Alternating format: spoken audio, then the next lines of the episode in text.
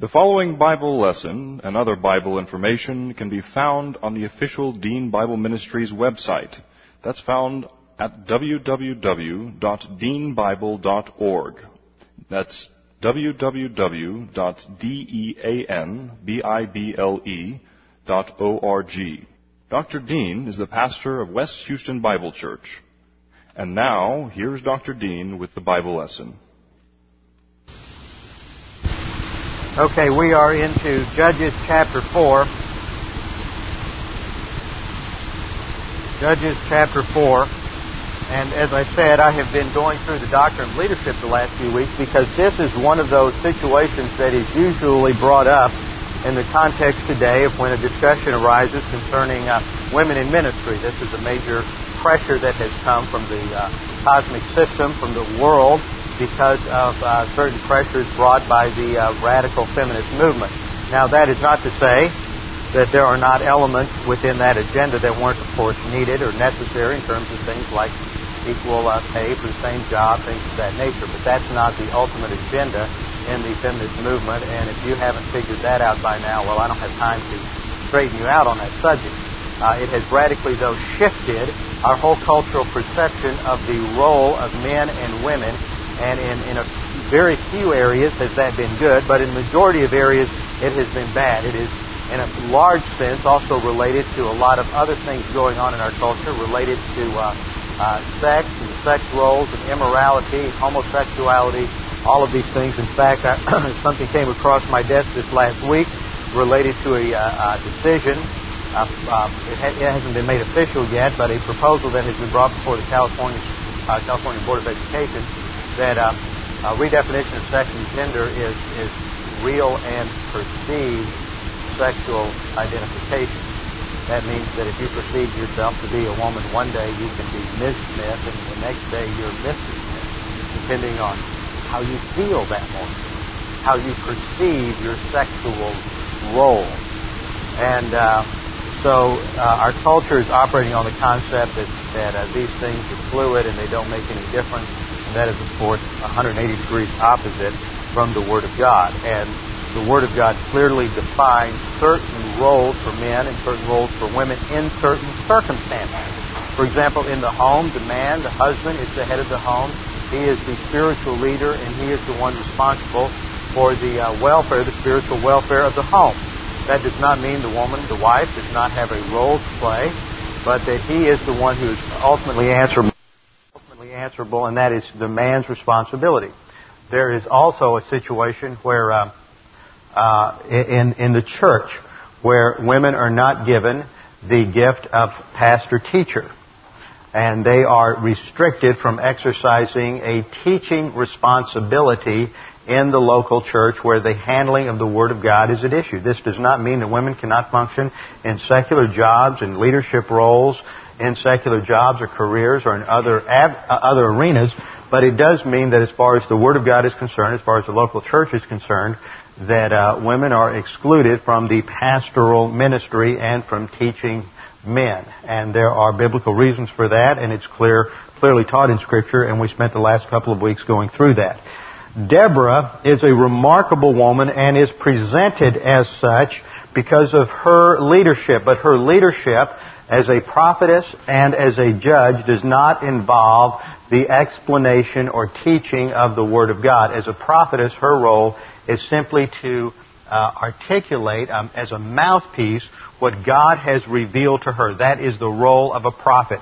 And as a judge, she did not function, the term judge, as we have seen uh, in the Hebrew, shaphat is a word that has a broad meaning and it's not analogous or it's, or it's, not equivalent to the English concept of a judge or a magistrate, although that was part of it. Sometimes a judge served as a military leader, sometimes as a political leader, sometimes as a um, uh, as simply a, a magistrate, someone who adjudicated conflicts between members of the society, and that appears to have been her role.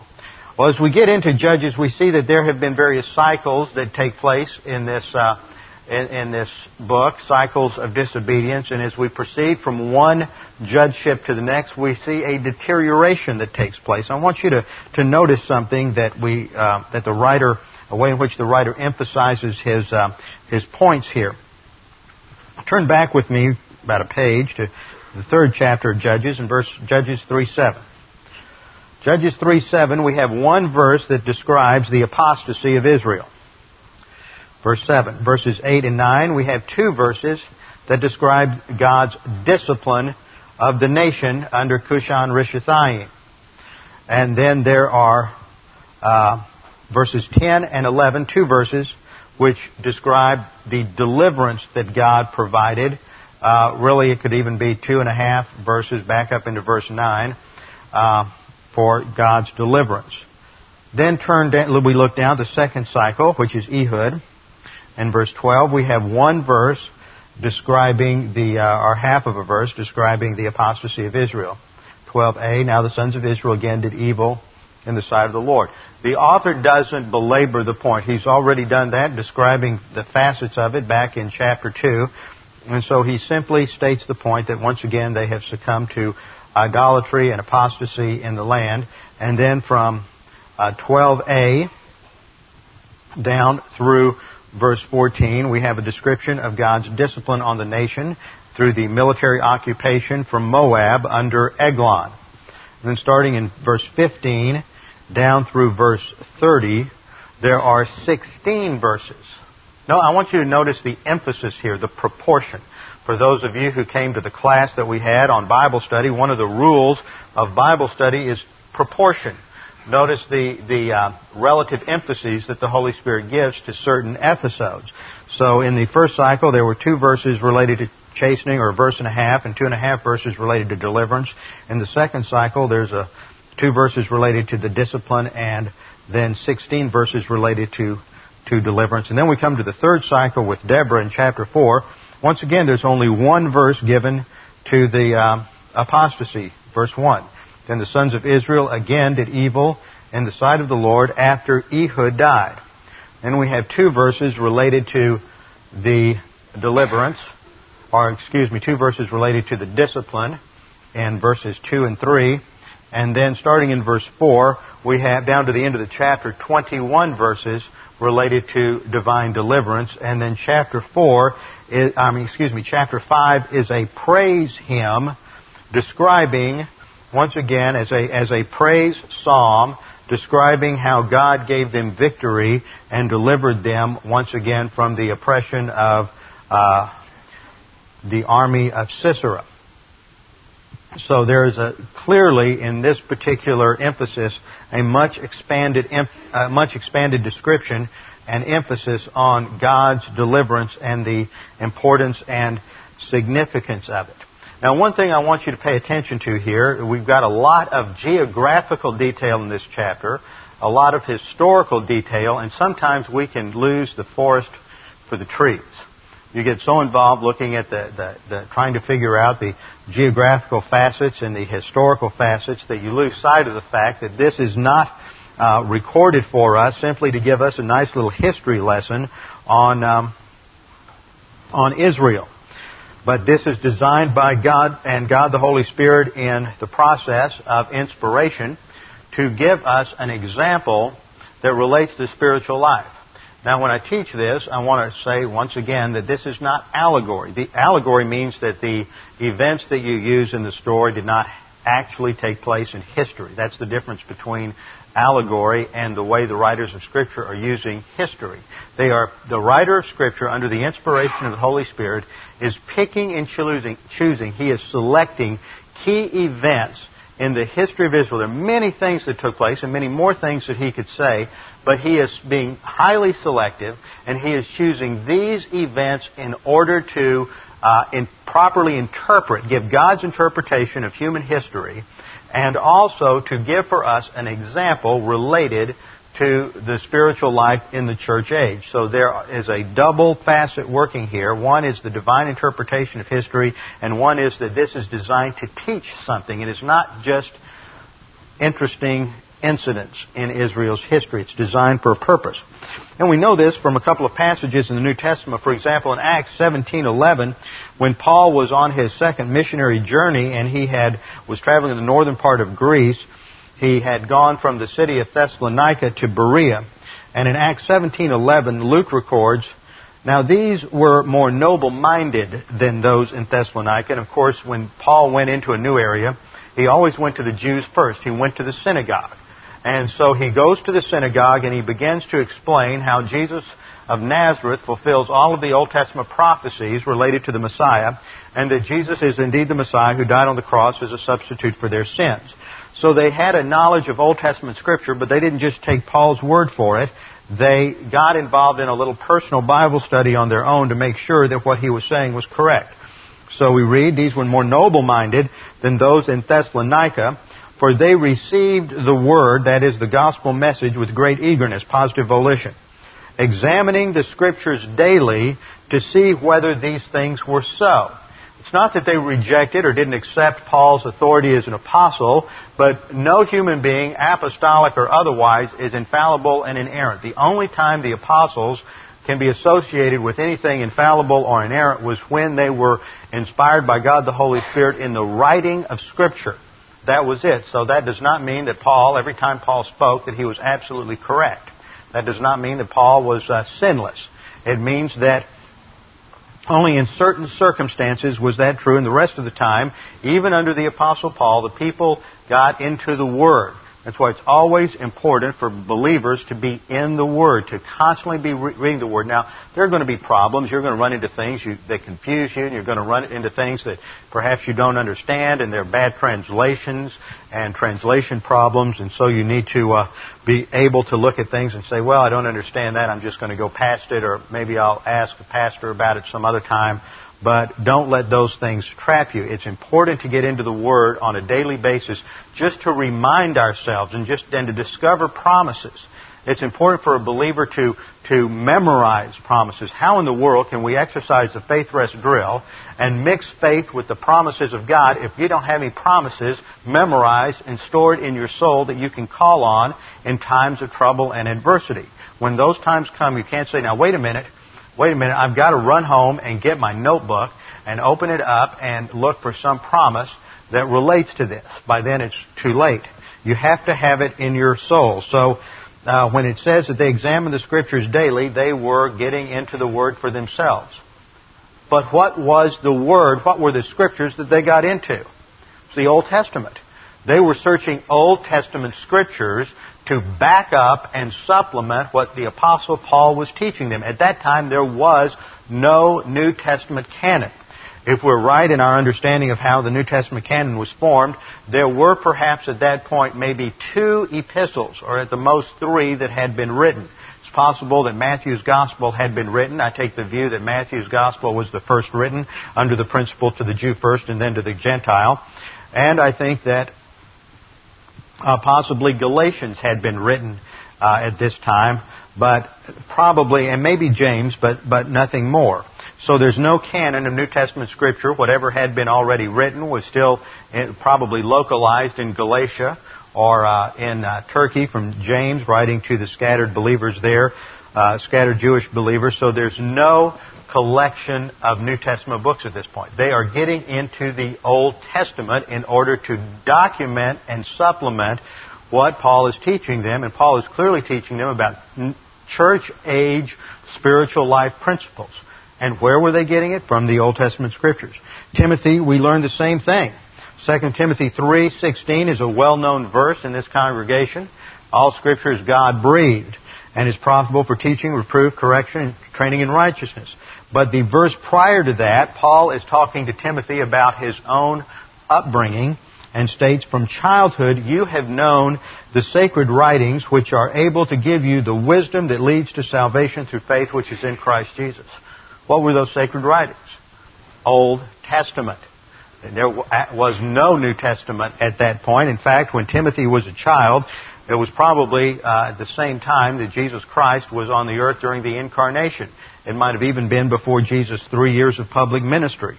So the only thing he had were the uh, the only thing the only doctrine he had was from the Old Testament.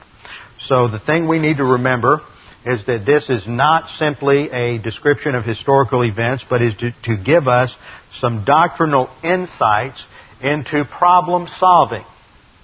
And they, they, of course, have a major problem uh, of adversity brought on by their own sinfulness. This, of course, gets us back into the doctrine of suffering. Why is it that we suffer? There are two reasons we suffer. We suffer, first of all, because we live in a fallen world. And because of that, we are associated with um, uh, fallen institutions and fallen people.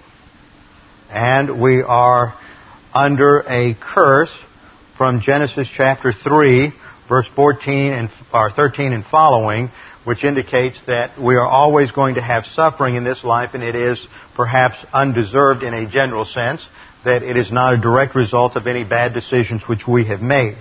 The second reason, and all of this is under the category of undeserved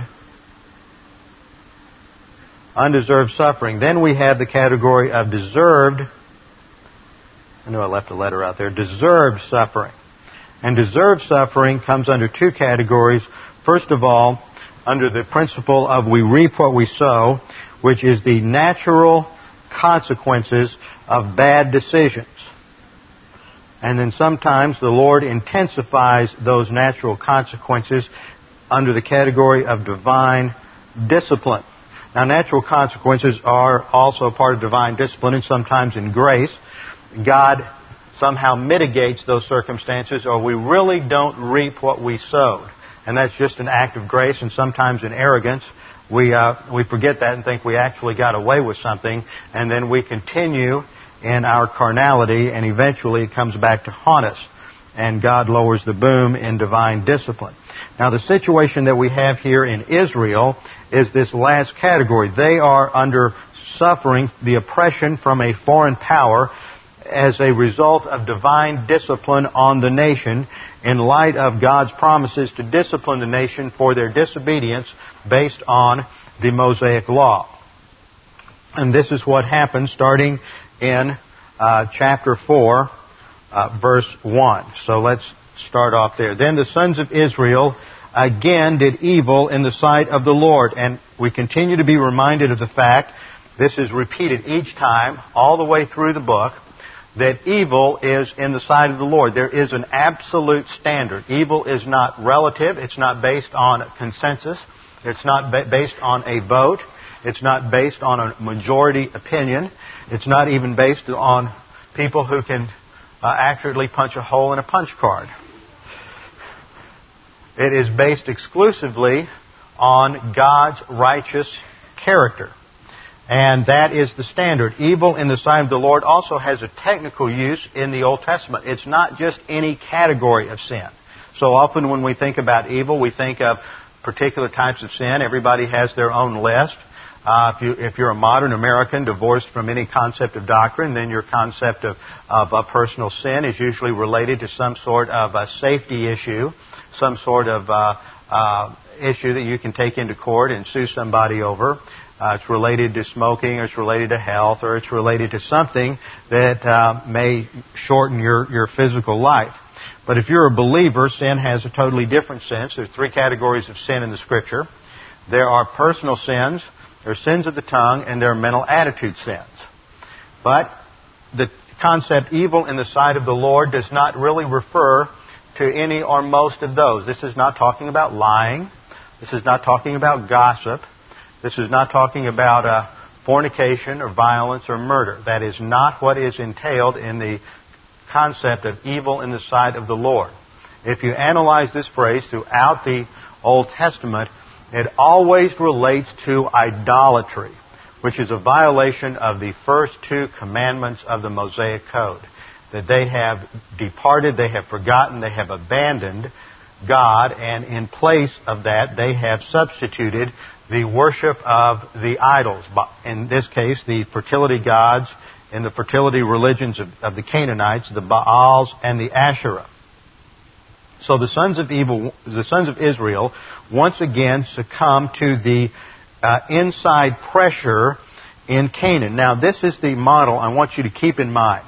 For understanding the spiritual life here, we have to remember that Israel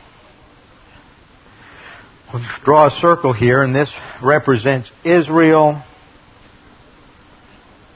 and the believer, the New Testament church age believer. Back in the third chapter, Israel had failed to obey God, so God said, I'm going to leave these nations in the land to test you. The Canaanite, the Perizzite, the Hivite, the Girgashite, all of these are going to be inside the land. So the, the Canaanites and the other groups all represent inside pressure on Israel to uh, succumb to the Canaanite way of doing things. This is analogous to sin nature pressure and sin nature control of the soul. We go back to our study on adversity and stress that adversity is uh, the outside pressure on the soul and stress is the inside pressure. Adversity is what circumstances do to us. Stress is what we do to ourselves. Adversity is inevitable. Stress is optional. Uh, adversity is outside pressure and uh, and is tantamount to the pressure of the cosmic system, and inside pressure from the soul, soul or stress is tantamount to sin nature control. When we try to solve the problems in our life by uh, adopting human viewpoint techniques and human viewpoint strategies, whether they involve direct sin, I'm going to solve this problem by getting angry at that person. I'm going to solve this problem. I'm going to get back at them by character assassination, gossip, maligning, running them down uh, something like that, then that is handling our problems through overt sin. But we can also ha- try to handle our problems through uh, good, relatively good techniques. Techniques of uh, psychotherapy, techniques of uh, visualization, techniques of New Age. I just ran across a new one this last week that somebody told me about. That's a resurrection of of a of a system back in. Um, it's called the, the, theophostic therapy and it's a combination. It reminds me of some stuff that came out in the mid '80s, where you visualize Jesus coming to heal you, and it's a kind of a mix of inner healing and uh, vis- creative visualization, uh, New Age meditation, all uh, wrapped up in the garb of Christian verbiage and terminology. And this is taking several Christian groups by storm. It's amazing how few Christian organizations have anybody in leadership anymore who is dedicated to the principle, of the sufficiency of Scripture, and that God's grace is sufficient for all of our problems. And so they get out, constantly go to the world to find some new psychotherapeutic gimmick, and then they try to baptize it and rehash it and, and bring it into the church, and it's just more, more, uh, creates more problems. So the sin nature takes over when we, uh, when we reject God, the sin nature takes over and puts inside pressure on the soul, and outside pressure comes from adversity. And there is also the outside pressure of the cosmic thinking, of cosmic thinking, or what the Bible calls worldliness or human viewpoint thinking to solve problems. So we have the outside pressure and the inside pressure. And the inside pressure is analogous here to the Canaanites who are pressuring the people on, in the nation to compromise and to assimilate their value system and solve the problems in life the way they do. And they solve the problems. They try to gain prosperity and they try to gain affluence and they try to gain success by participation in the, uh, in the fertility rituals of the phallic cult. Uh, when Israel succumbed to that, then it made them, um, it opened them up to the influence from outside pressure, and the result was that they were dominated by adversity, which, in analogy, is external enemies. The nations that oppressed Israel during this time. That's the framework that we need to adopt in understanding a Christian life application from what we are going to study that once we succumb to sin nature control of the soul, then that makes us vulnerable to defeat from the outside. And there is only one solution, and that is the divine solution. The human solution is no solution according to 2 Corinthians 11. The human solution is no solution. God's, God's solution is the uh, only solution. And we will see how that works out in the course of this, uh, this episode here in Judges chapter 4. Now, just structurally, one of the things we ought to note is chapter 4. This is an unusual situation in, in the, uh, in the Bible. We get to see something in, in, uh, in light of uh, how the Jews wrote uh, poetry because Judges 4 gives us the narrative, the historical analysis of the battle.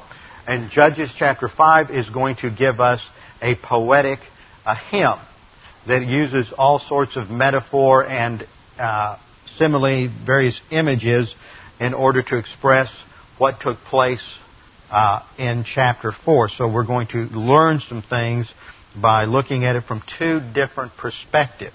And we'll see Judges 4 this time and Judges 5 next time. The sons of Israel again did evil in the sight of the Lord after Ehud died. So they went back into idolatry. And as a result, the Lord sold them. This is the qal perfect of makar, which is the same word used to sell a slave into slavery. And so we see that once, once again the principle that once a people succumb to sin nature control, that is tantamount to soul slavery. Once a culture gets involved in soul slavery, it is not long before they are enslaved from the outside. Once a culture begins to think as slaves, then they make decisions as slaves, and this is what happens to Israel. And the Lord sold them active uh, it's an active form of the verb, which indicates that God makes a specific decision in terms of divine discipline to put Israel under the oppression of a foreign power. The Lord sold them into the hand of Jabin, king of Canaan, who reigned in Hatzor, and the commander of his army was Sisera, who lived in Harosheth Hagoyim. And the sons of Israel cried to the Lord, for he had 900 iron chariots, and he oppressed the sons of Israel severely for 20 years. Now, there are several fascinating lessons that we can take from these verses, but first of all, we just have to understand a few things that are going on here so that we can uh, comprehend the uh, historical scenario. We have to look at a map. Here's a map up on the overhead. This is a map of Israel. Orient yourself. To the east is the, or to the west is the Mediterranean. To the north is the Sea of Galilee. You have the Jordan River descending. All of this is below sea level down to the Dead Sea. Jerusalem is located right about where you see the pointer up there. It's not specified on the map. To the north is Jericho. Over here in the central hill country are two important towns for this uh, study Bethel, which is where the uh, uh, and Ramah, which is Bethel is where uh, Abraham had established an altar. Ramah, Ramah is where the tabernacle is housed, and it was in between these two towns where Deborah was judging Israel. We'll come to that in verse uh, 5, that she is located under a palm tree in uh, between Ramah and Bethel, and this is in the hill country of Ephraim. Now, to the north, we have the Sea of Galilee, and th- these two tribal areas in the north play a critical role in this narrative. You have the tribal allotment of Naphtali, which is to the far north, and then just south and west of there, uh, around the Bethlehem area, is the tribe of Zebulun. Now we will see that that up in the center part of Naphtali is a town called Kedesh, K-E-D-E-S-H, which is referred to in this, in this episode, but there are two towns named Kedesh. There is Kedesh of Naphtali, which is the home of Barak, and then there is another Kedesh down here just on the south, off the south shore of the Sea of Galilee. Now, right here, now I want you to pay attention because I'm going to zoom in on a different looking map so that we can have a little more perspective on some things. But here is Mount Tabor to the southwest of Sea of Galilee. It's at about 1,300 feet. And it is located to the north, northeast of a major valley. Running down through here is the Valley of Esdraelon, or, uh, which is where, also called uh, near Megiddo, which is where the great battle of Armageddon will take place at the end of the tribulation.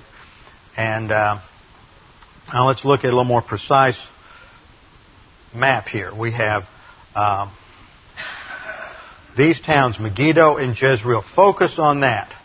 Just to the northwest, we have Mount Carmel. To the southeast, we have Mount Gilboa. Now we're going to zoom in on a slightly different map here. If I can, there we go. This is a topographical map of the Valley of Jezreel, also called the Valley of Esdraelon. And this valley is a huge valley. On the northwest is Mount Tabor up here in this area, then Mount Carmel to the northwest, Mount Gilboa to the southeast. And notice these green shade, from light green to dark green, you're going downhill. At light green, according to the uh, chart over here is about 100 meters, and it's this, this second level of green that we see here. This is right at sea level, so you see how the land is moving this way. It's getting lower and lower as you move to the lower right of the, of the map.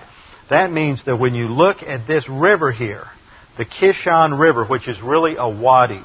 Now, a wadi is a dry riverbed except in times of the rainy season.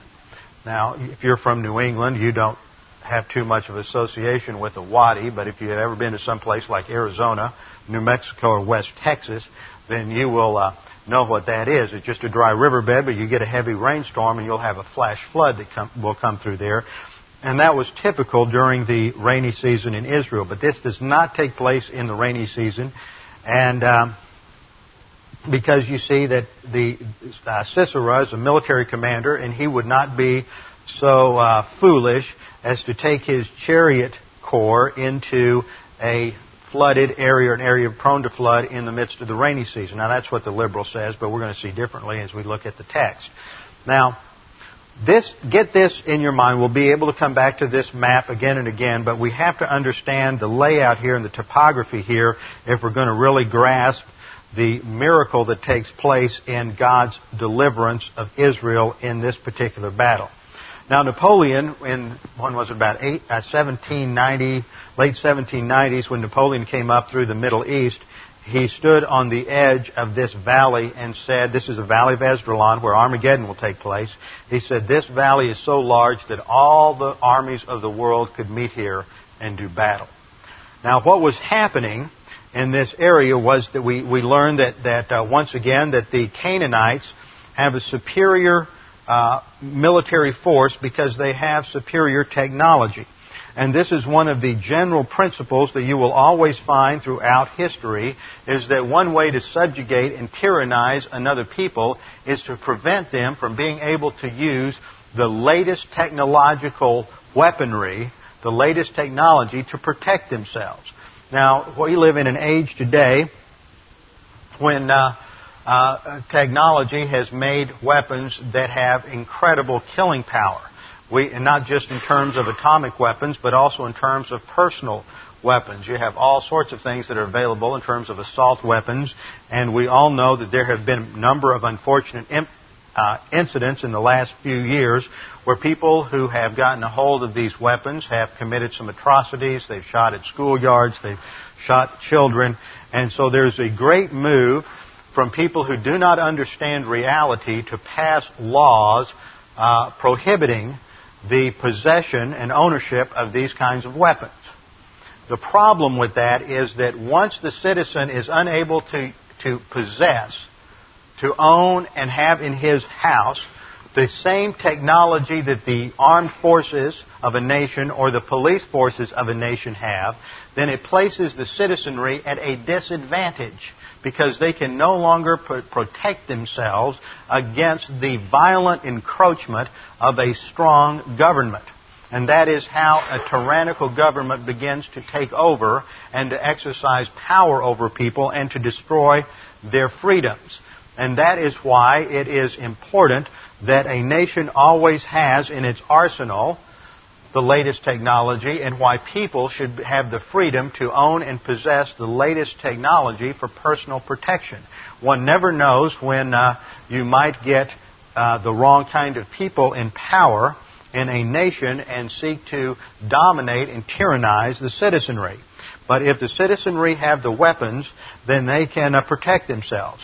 They also have to protect themselves against a criminal element. And one of the things that's happened in Australia and in Canada in the last couple of years, since they both passed laws outlawing the personal ownership of weapons, that the, that the uh, rise of criminality has been uh, exorbitant. the number of murders, the number of violent crimes has gone up astronomically because the criminals know that the individual citizen is not going to be able to pull out a 45 and blow him away in the midst of his commission of a crime. So they feel like they have, uh, they, they are protected. And then, of course, the criminal element is always able to get the latest technology. Uh, it always amazes me that whenever one of these incidents take place, as tragic as they are, people always want to cry for the passage of more laws. And the fact is that if the laws that were on the books were enforced, then it, it wouldn't happen. Or, or it probably would happen because people are, are sinful and there's always going to be that criminal element. And that laws cannot prevent everything. But that's exactly what's happened in recent years is that we see people crying for more and more laws when the fact is that, for example, I think in, uh, in the incident in, uh, at Columbine High School, there were about 15 different uh, laws related to firearms possession that were violated. But those laws did not prevent that from happening. So we're going to pass more laws to try to prevent it from happening. Well, that won't work. You pass more laws, all you're going to do is keep innocent people from being able to protect themselves. And all of this is extremely dangerous. And we see this principle here because the, um, the Jews were forbidden from having uh, the latest weaponry. And the latest weaponry, the latest technology at that time looked something like this. Here's a picture of an Egyptian, an Egyptian charioteer. And they had uh, the. We know that they had a possession of iron and iron iron chariots and iron weapons, whereas the Jews were prevented from having them. We read in, over in 1 Samuel that the Philistines prevented the Jews from being able to uh, possess uh, iron weapons. They, they kept them from having blacksmiths so that they could not have the latest technology.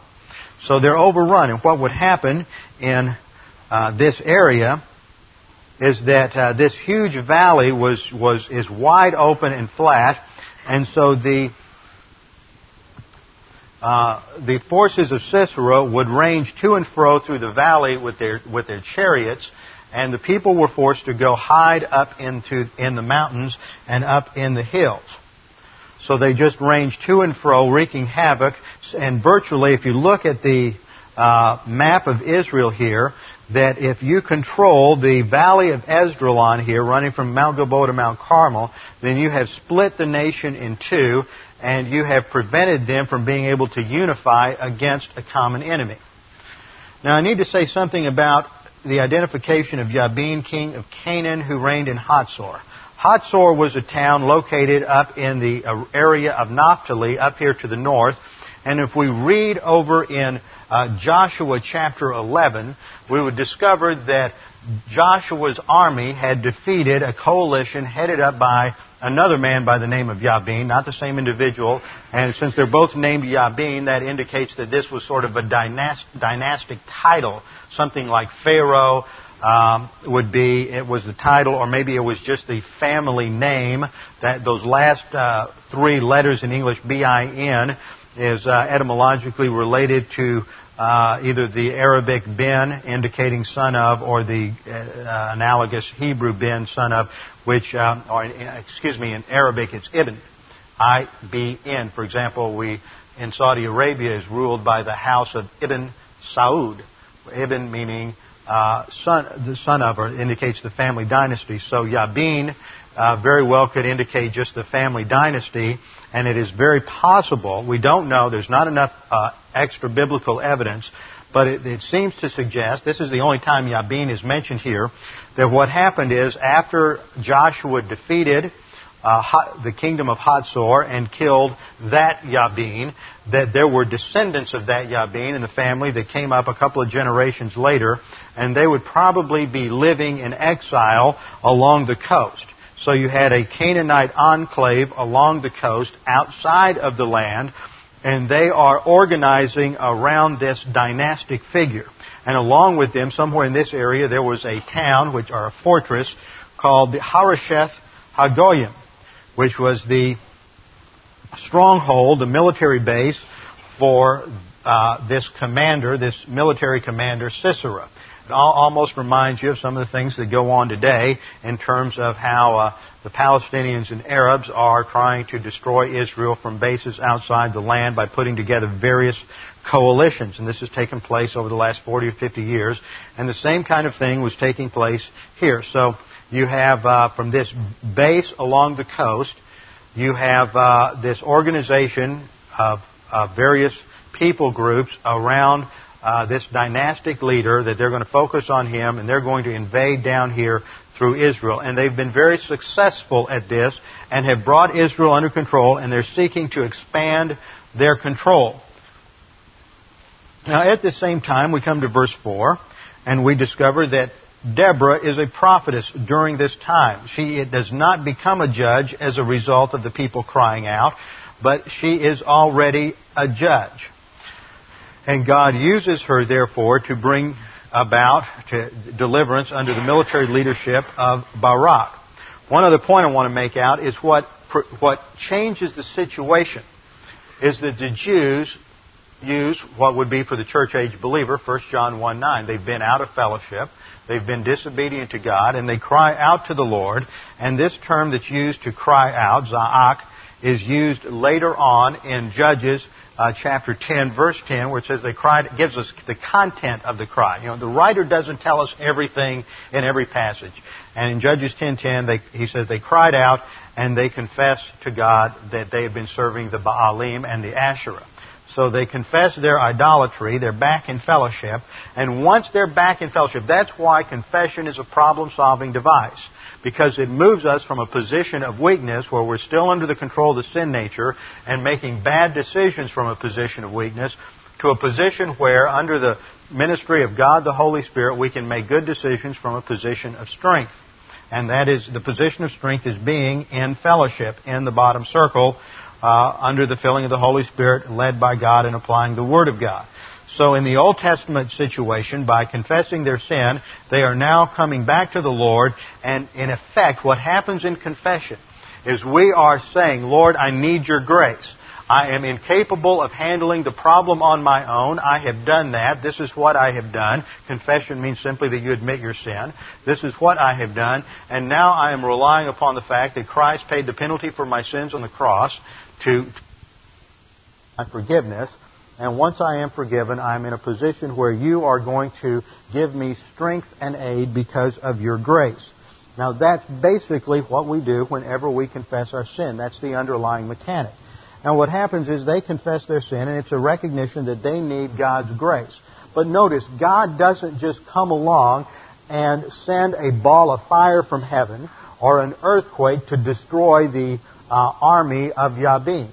Now God is going to use the natural elements in a supernatural way to bring about this victory. But God does not do it apart from the actions, the individual actions and responsibilities of Israel. They're still responsible to go raise an army and to do what God says to do, but God is going to work behind the scenes to bring about the victory. And this is what's important for us to understand. No matter how overwhelming the circumstances appear, no matter how uh, superior thing the, the enemy forces might be arrayed against us, no matter how impossible the situation may seem, God says, You do what I say to do, and while you're in that position of obedience, doing what I tell you to do, then I'm going to work behind the scenes to give you victory over that problem, that adversity, that difficulty in life. It's a basic principle that we find in Ephesians chapter 6 when it comes to spiritual warfare. When you look at passages like Ephesians chapter 6 and 1 Peter 5, a couple of other passages over in James, the issue in the spiritual life is to take up a defensive position, to stand firm in the strength of the Lord. It doesn't say to attack in the strength of the Lord. It says to stand firm in the strength of the Lord and put on the full armor of God. As the believer does what God says to do by, by applying all of the principles of doctrine that he knows and exercising the faith rest drill under the filling of God the Holy Spirit, then God is going to work behind the scenes to deal with whatever the problem is to bring about a victorious solution. Uh, we may not know how he's going to do it. It may appear impossible to us. But God says, first of all, you trust me by doing X, Y, or Z, and I will then bring about the victory because, as Paul noted in uh, 2 Corinthians 11, God said, My strength is perfected in your weakness, and my grace is sufficient for you. So God is going to teach them the principle of His sufficient grace. First, He provides a leader. Now, Deborah, a prophetess, the wife of Lapidoth, so this identifies her uh, both as a prophetess, but also in terms of her family relationship. So we see that she is not portrayed as a woman who is outside the uh, leadership umbrella of her husband. That's the point of bringing out uh, her mar- marital relationship. That she is under the authority of her husband, but she still is used by God in this particular way as a prophetess and as a judge, which indicates that these are not illegitimate functions for her. She's a prophetess, the wife of Lapidoth, and she used to sit under the palm tree of Deborah between Ramah and Bethel. Now, the reason he calls it the palm tree of Deborah is because of the fact that she had sat there. By the time the writer writes this, this had become the name of that location, the palm tree of, of Deborah. And it was standard operating procedure in the ancient world that if you were a judge or if you were a prophetess, then you would usually set up your uh, place of operations in a grove of trees, grove of palm trees, grove of oak trees was typical in the Canaanite fertility uh, worship. So she is in a grove of palm trees, and there she is adjudicating uh, personal conflicts and legal conflicts in the nation. It is between Ramah and Bethel in the hill country of Ephraim, and the sons of Israel came up to her for judgment. And at this time she sent and summoned Barak, the son of Abinoam, from Kadesh Naphtali, and said to him, Behold, the Lord, she uses the term Yahweh, which indicates and reminds Barak of his covenant, God's covenant position as the God who entered into a covenant with Israel. Behold, Yahweh, the God of Israel, has commanded, Go and march to Mount Tabor and take with you 10,000 men from the sons of Naphtali and from the sons of Zebulun. So he's to take an army of 10,000 to go against this army of at least 900 uh, charioteers.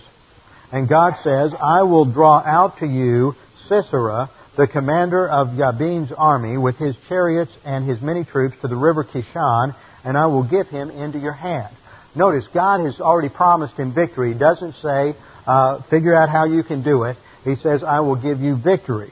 But the problem we see here is that in a apostatized nation that has been overwhelmed by, by uh, uh, human viewpoint, cultural, and pagan cultural concepts, you see a, a, a, role shift take place between men and women. The women here have risen to a level of leadership. The men have become feminized, and they don't, as exemplified in Barak, and he doesn't want to assume the mantle of leadership. And so we see Barak, uh, the wimp, in verse 8. Then Barak said to her, If you'll go with me, see, he's not trusting God. God has already said, You go, I'm going to give you the victory. But he says, I'm not going to go unless you go with me then I will go, but if you don't go, I'm not going. Well, she went along with him, but there's a penalty that Barak is not going to benefit from the uh, blessing of his victory.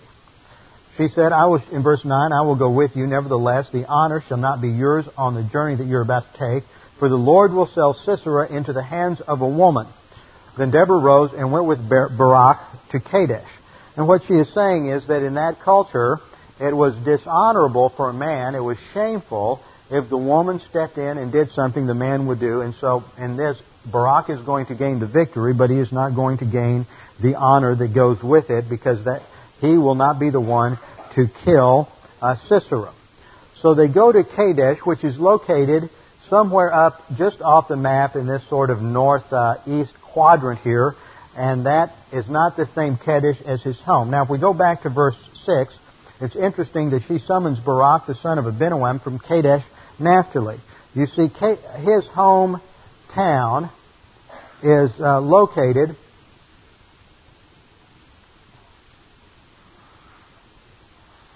Let me see if I can get the right map up here.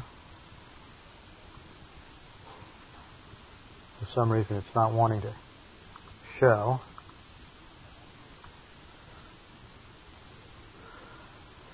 He's from Kadesh up here in the north. Now, he's chosen because he would have personal knowledge. He's right near Hatzor. He would have personal knowledge of the enemy. He would have personal knowledge of their customs. He would have, over the last several years, he would have viewed their activities. And so God is not just choosing somebody in a vacuum, He's choosing someone who is prepared. He's choosing someone who has taken the time and has been in a situation that has prepared him for this job. Now, the fact that, that Barak fails and he doesn't exercise his leadership fully is a secondary point. But God chooses him because he is someone that God has uniquely prepared for this particular role by putting him in a situation where he would be familiar, he would have good intelligence on the, um, on the operations of Sisera and Yabin. Sort of reminds me about, uh, about Norman Schwarzkopf. Several years ago I read his autobiography, and it's interesting how God raised up this man. His father was uh, attached to the uh, uh, to to Iran during World War II and attached to the court of the Shah. And it was during that time that that Schwarzkopf was growing up, and during his and after World War II, his father was still a military attaché to uh, the Shah, and so Schwarzkopf grew up. Uh, and spent his adolescent years, made many contacts with Arabs in that part of the world, understood the Arab culture, understood how to deal with Arabs, and then over the course of his military career was sent back to that uh, same general area in the Middle East many times. So God uniquely prepared him to understand the cultural dynamics that were going to take place. And I think that because of that, he was able to uh, get past various uh, problem situations that came up during Desert Storm. But it just shows how God can prepare a man for a particular uh, situation. So they go down, they engage in battle, and what basically happens is that um, uh, they come to this situation, and God uses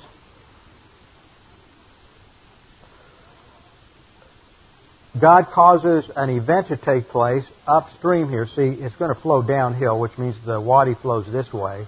And Sisera brings his troops in here. Not it's in the springtime. He doesn't expect a flood, and he is trapped as he comes comes this way to meet the uh, the Jewish forces from Mount Tabor. Then God causes a, a tremendous thunderstorm upstream, and this is going to wipe out the um, uh, army of Sisera. Now, in verse 11, we see another scenario taking place. Verse 11 is parenthetical, and we're told about a man named Heber the Kenite. Now, he's a, he's not Jewish. He's a he's a Kenite. He's he's a Midianite, and uh, from a clan of, of the Midianites, and he's related to Moses through Moses' wife, who was a Midianite. Now, Heber the Kenite had separated himself from the Kenites and the sons of Hobab, the father-in-law of Moses, and had pitched a tent as far away as the oak in Zaanannim, which is near Kedesh. So that's in the same general area, off, just off the map to the east. And he has allied himself with Israel. The picture is that he is a, a worshiper of Yahweh. Verse 12, then they. Now the they here is not Heber. The they here is, is Sisera's uh, intelligence team. They told Sisera that Barak the son of Abinoam had gone up to Mount Tabor, and Sisera called together all his chariots, 900 iron chariots, and all the people who were with him from Harosheth Hagoyim to the river Kishon. And Deborah said to Barak, Arise, for this is the day in which the Lord has given Sisera into your hands. Behold, the Lord has gone out before you. In other words, for the believer, God has given us victory. He has promised victory over any situation in life, but the issue is to apply doctrine in the situation. And as we apply doctrine in the situation, no matter how overwhelming the odds, even when, uh, even though you have 10,000 uh, so untrained soldiers with you going up against a trained veteran army, God is going to work behind the scenes to bring about the victory. Look at verse 15. Verse 15 states, And the Lord routed Sisera and all his chariots and all his army with the edge of the sword before Barak, and Sisera alighted from his chariot and fled away on foot.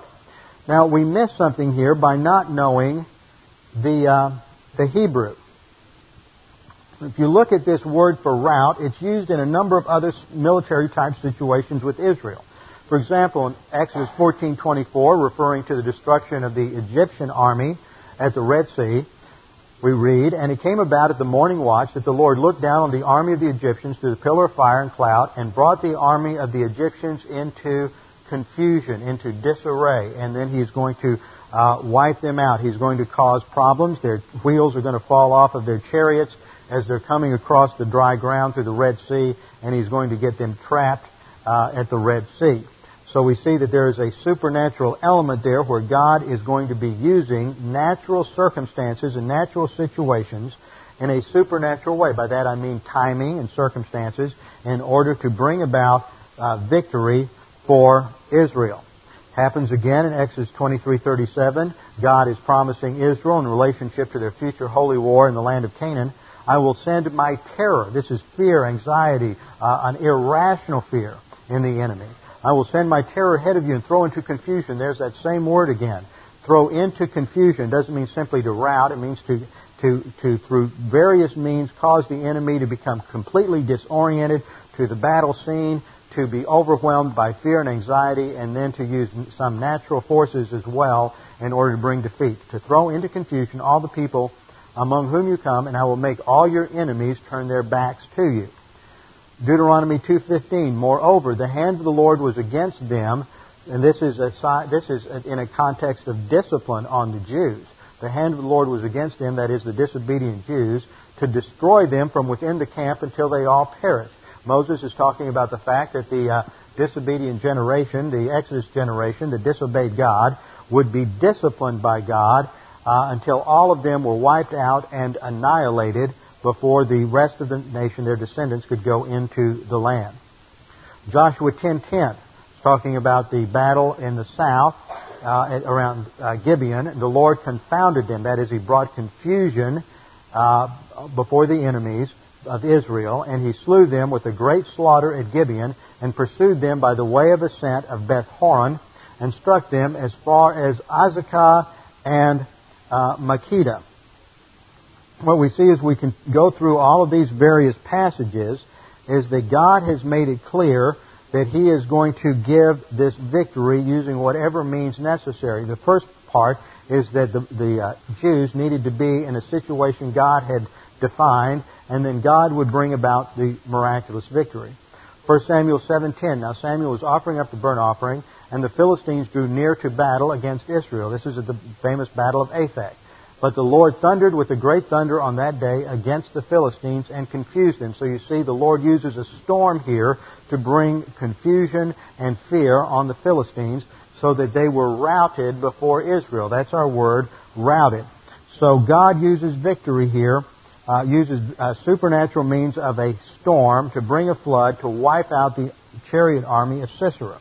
Now Sisera has to flee, flee on foot and he runs away to the tent of Jael, the wife of Heber the Kenite. And this is one of the most dramatic episodes in the Old Testament because he comes to her for help.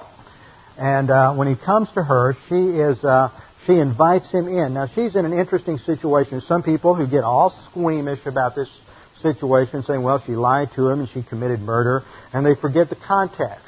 First of all, there is a war going on. Secondly, if she is seen aiding and abetting the enemy. The Jews have just had a victory, then she is going to become an enemy of Israel. She is involved as a uh, non-combatant, but she is put in a particular situation where she can finalize the victory for Israel. So there is nothing seen here as negative. And this is a picture of uh, uh, Jael after she has uh, killed uh, Sisera. Sisera comes in, she feeds him, uh, and gives him uh, what would be yogurt for us, curds and milk. And he comes in and goes to sleep because he's exhausted after the battle. And so she comes up and grabs a tent peg and a mallet, and she drives the tent peg through his head. And uh, I guess this is the origin of the phrase that he got nailed. And so she is the one who has the uh, she is the one who has the final honor and victory, and she is uh, praised as uh, blessed among women in the uh, above all women in the song in chapter five. Next time we'll come back and look at that. Remember, the point of this is not simply an interesting battle story, but that it is a story of how God today still gives us victory over our adversaries. As believers, our responsibility is to learn doctrine and to apply doctrine and it is God's responsibility to come in and give us the victory over whatever problem that may be. We may not understand how He can do it. It may seem impossible to us. It may seem as if the, the circumstances are all arrayed against us. But, but if we are obedient to God, He is the one who has promised that He will give us peace, He will give us His joy, and He will take care of the problem. With our heads bowed and our eyes closed, Father, we do thank you that, that we have you to rely on, that you are our strong tower, our mighty fortress. You are our shield and our buckler. You are the one who has given us victory ultimately in our Lord Jesus Christ. Father, we pray that there's anyone here this morning that is unsure of their salvation, that you would make that clear to them. That salvation is by faith alone in Christ alone. Jesus Christ went to the cross to die as a substitute for our sins, and that we receive the free gift of salvation simply by accepting that gift, by putting our trust in Him alone for our salvation. Now, Father, we pray that you would challenge the rest of us with the truths of your word, that you are greater than any problem, any difficulty that we will ever face, that our responsibility is to trust you, and that you will give us the victory. We pray this in the name of our Lord and Savior, Jesus Christ. Amen.